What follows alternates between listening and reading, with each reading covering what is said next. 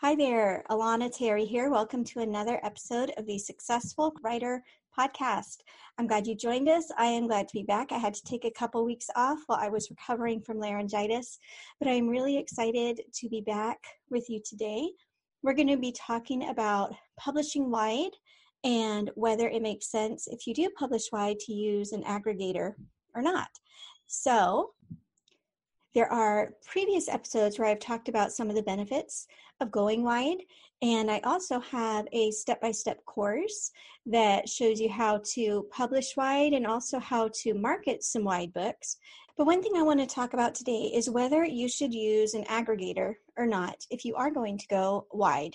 So, when we talk about publishing wide, we're talking about publishing in stores in addition to Amazon. So, you will put your book up on Amazon but you do not check the KDP select to make your book exclusive to only Amazon. And then you can have your ebook for sale anywhere else you want. And you can also have it included in things like Overdrive Media, where library patrons can check it out and things like that. So there are lots of reasons to go wide. A big one for me is just so that I don't have all of my eggs in Amazon's basket so that if they do change something up or the industry changes or they mess with the KU page reads royalty rates or things like that, that I have readers and other stores and am not dependent on just Amazon for my income. So that's why I enjoy being wide and have been wide for quite some time. And so today I want to talk about just some of the practicalities. There are basically two things you can do once you have decided to go wide. You can either upload to an aggregator or you can download your books directly and then directly put them on Nook and Kobo and the other retailers. So, the one biggest benefit of putting your books directly through each vendor, so as opposed to going through something like Draft to Digital, where you can upload your book once and they'll send it to all the retailers, if you upload your book directly to places like Nook, and Kobo, for example, you get a higher royalty rate. I believe it's a 10% difference because when you use an aggregator, what they'll usually do is keep 10% of your income from that store for themselves, and then they'll give you what's left. So, for example, let's say that if you publish on Nook, they'll give you 70% if you publish directly uh, the list price. If you use an aggregator, they're going to pay the aggregator that 70%. And then the aggregator, like Draft to Digital, is going to take 10% for themselves and they're going to give you what's left. So when you put it that way, and when you're talking about a 10% difference in income, you might expect that I'm going to say, well, everybody should go direct to as many retailers as they can. But that's not necessarily what I'm going to suggest in every single situation because the aggregators can save a lot of time and hassle and headaches. So, like I said, if you're using Draft to Digital, which is the aggregator that I prefer, and I do have an affiliate link there at drafttodigital.com slash Alana. If you use an aggregator, it's just one file, one cover, one upload that you have to worry about. Whereas if you're going direct to all these different wide stores and you want to do a price change or you want to update your back matter or you found one typo and wants to fix it, you can have as many as five or six or seven dashboards that you need to log into in order to make those changes.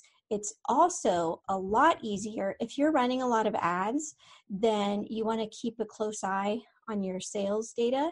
And it's a lot easier to just log into your draft to digital dashboard and see your sales data as opposed to logging into Kobo and looking at your stats there and then logging into Nook and checking your stats there.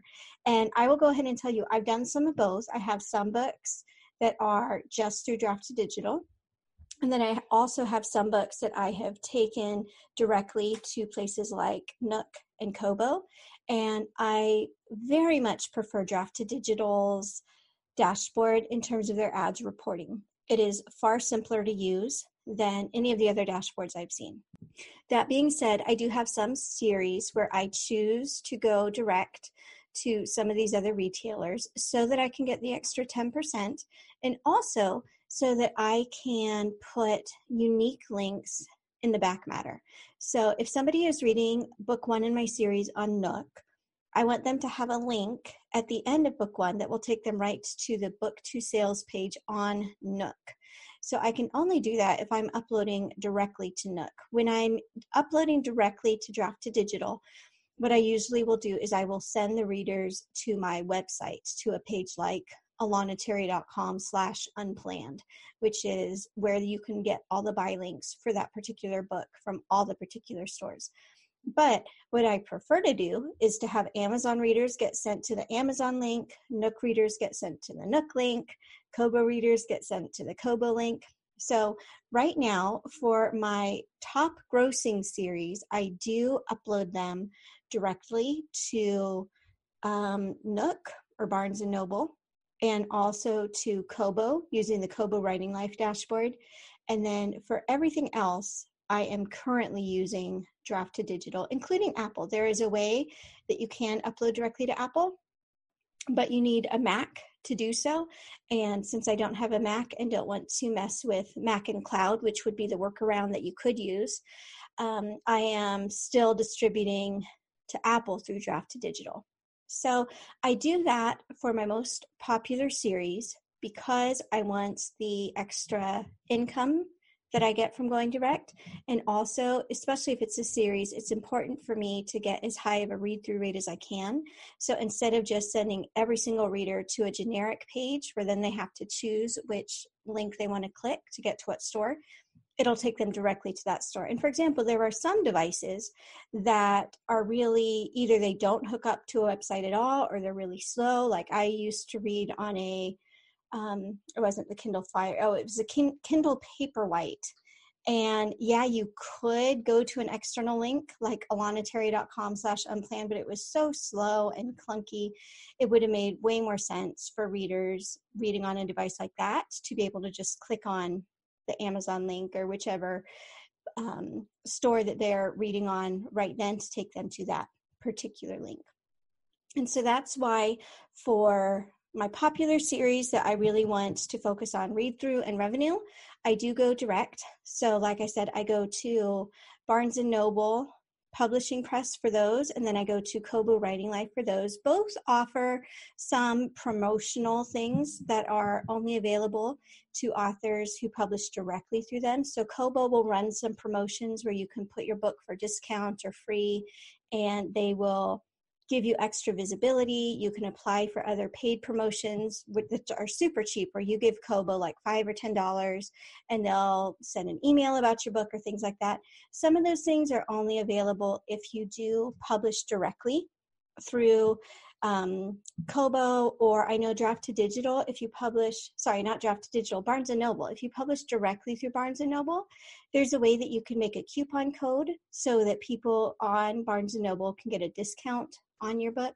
So there are some benefits for going direct like that, in addition to being able to control the back matter as well as get the higher revenue. But it's also a lot of extra work. And for my series that don't sell as well, it really isn't worth it. And also, right now, most of my box sets I'm still putting up through draft to digital. So, by box set, I mean once I get three books in a series, what I tend to do is put those three ebooks into one file and create a box set that I sell for $9.99. So for $9.99, readers can get three books instead of having to purchase them individually. So it's a better deal for them because most of my books right now are priced at $4.99. And it's a better deal. Well, it's a good deal for me because the $9.99 rate um, is a, you know, obviously I get more for one sale of a box set than for the sale of just one book. So for things like that, for my box sets, I'm still relying mostly on Draft to Digital as my aggregator, and that's just to save time and complexity. It's so that I can have everything in one dashboard. I think there's part of me that if I were to go totally back, I might just stick exclusively to Draft to Digital just for the ease of it. But since I already have published direct for some of the things, I'll probably go ahead and keep on doing that. I also want to mention Google Play has been making it very, very hard for authors to get their books up on Google Play for a little bit. Draft to Digital opened it up so that we could publish onto Google Play through Draft to Digital, but now they've changed that. Publish Drive is another one where historically authors would use Publish Drive as an aggregator to try to get to Google Play.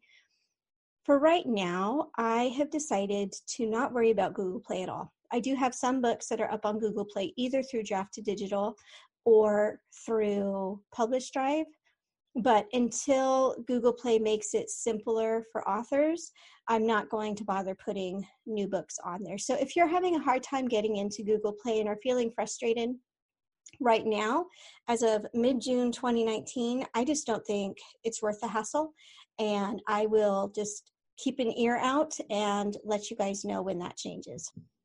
So, kind of to sum it all up, if you're trying to decide if you want to go direct or you just want to go to draft to digital, say that if you're planning on selling a hundred copies or more a month, then I would say it may be worthwhile for sure to go direct to get that extra revenue. It'll definitely add up in the long run.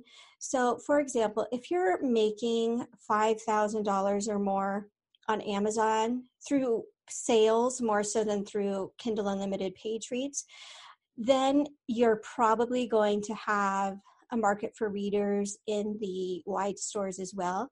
I would say if you're making less than that, it probably would make the most sense in most cases, and everybody's going to have a little bit of a different experience with this, but in most cases, it might make sense to just rely on an aggregator, and I, I do recommend Draft to Digital. It's fairly, well, it's very simple to set up and use. You also get access to Findaway Voices, which gives you a discount when you're making your audiobooks. They waive the startup fee if you've published through Draft to Digital. Draft to Digital also does a good job formatting your ebooks, and they even have a way now where you can format your paperbacks through them. I recently did some paperback versions of my book one through three box sets. And it was really nice. I don't have Vellum yet, which is what a lot of authors use for formatting paperbacks. And since I don't have Vellum, I was able to go on to Draft to Digital and just use their free download tool to create and format what turned into a very nice looking paperback. So, those are some extra perks of using Draft to Digital for sure. So I would say if you're the kind of person who wants to keep things simple and your sales are probably not in the um, 5000 a month or more range at this point, I would say it's probably going to make the most sense and be the most time efficient and energy efficient to just put things up through draft to digital. So basically, that means, you know, still publish on KDP, and then for everything else publish through draft to digital. And that includes all the ones i mentioned like um, nook and kobo. Again google play at one point you could do it on draft to digital. They recently said no you can't. Hopefully it'll start up again soon. Don't spend any energy worrying about google play it right now. I'm not. It also gets you into some of the library tools like overdrive media and things like that. The people where it's going to make more sense to go direct is if you are already really established on Amazon. So, again, making that $5,000 a month or more. Also, if you're very concerned about series read through and you definitely want to make sure that you're able to optimize your back matter, like I talked about, so that you're putting Nook links in the Nook books, Kobo links in the Kobo books, and so on. That would be the other time where it would probably make sense to at least consider going direct. And if if you are going to do that just make sure that you're the kind of person who doesn't mind that extra little bit of work it takes you know that busy work. Or this would be another job that would be great to hire out to a virtual assistant if you decide to go wide go direct and you don't want to worry about the uploads and things yourself, you can go back and listen to our recent episode about whether or not it makes sense for you to have a virtual assistant, how to know when you're ready for one, and so on. So, again, that is all about publishing wide. I do, whether you're using an aggregator or not, or going direct, I do really encourage you to consider not being in KDP Select. For some authors, it does make way more sense to be in KDP Select and to be exclusive, but there are many compelling reasons to start branching out wide And again, if you're interested, I do have the mini course on publishing wide. It's less about you know, here's how to upload to your draft to digital dashboard, and more about here's how to grow a readership on the wide stores. And here are some marketing tips that you can take once you do go wide and things like that. I want to thank you again for joining us, and we'll talk to you next time.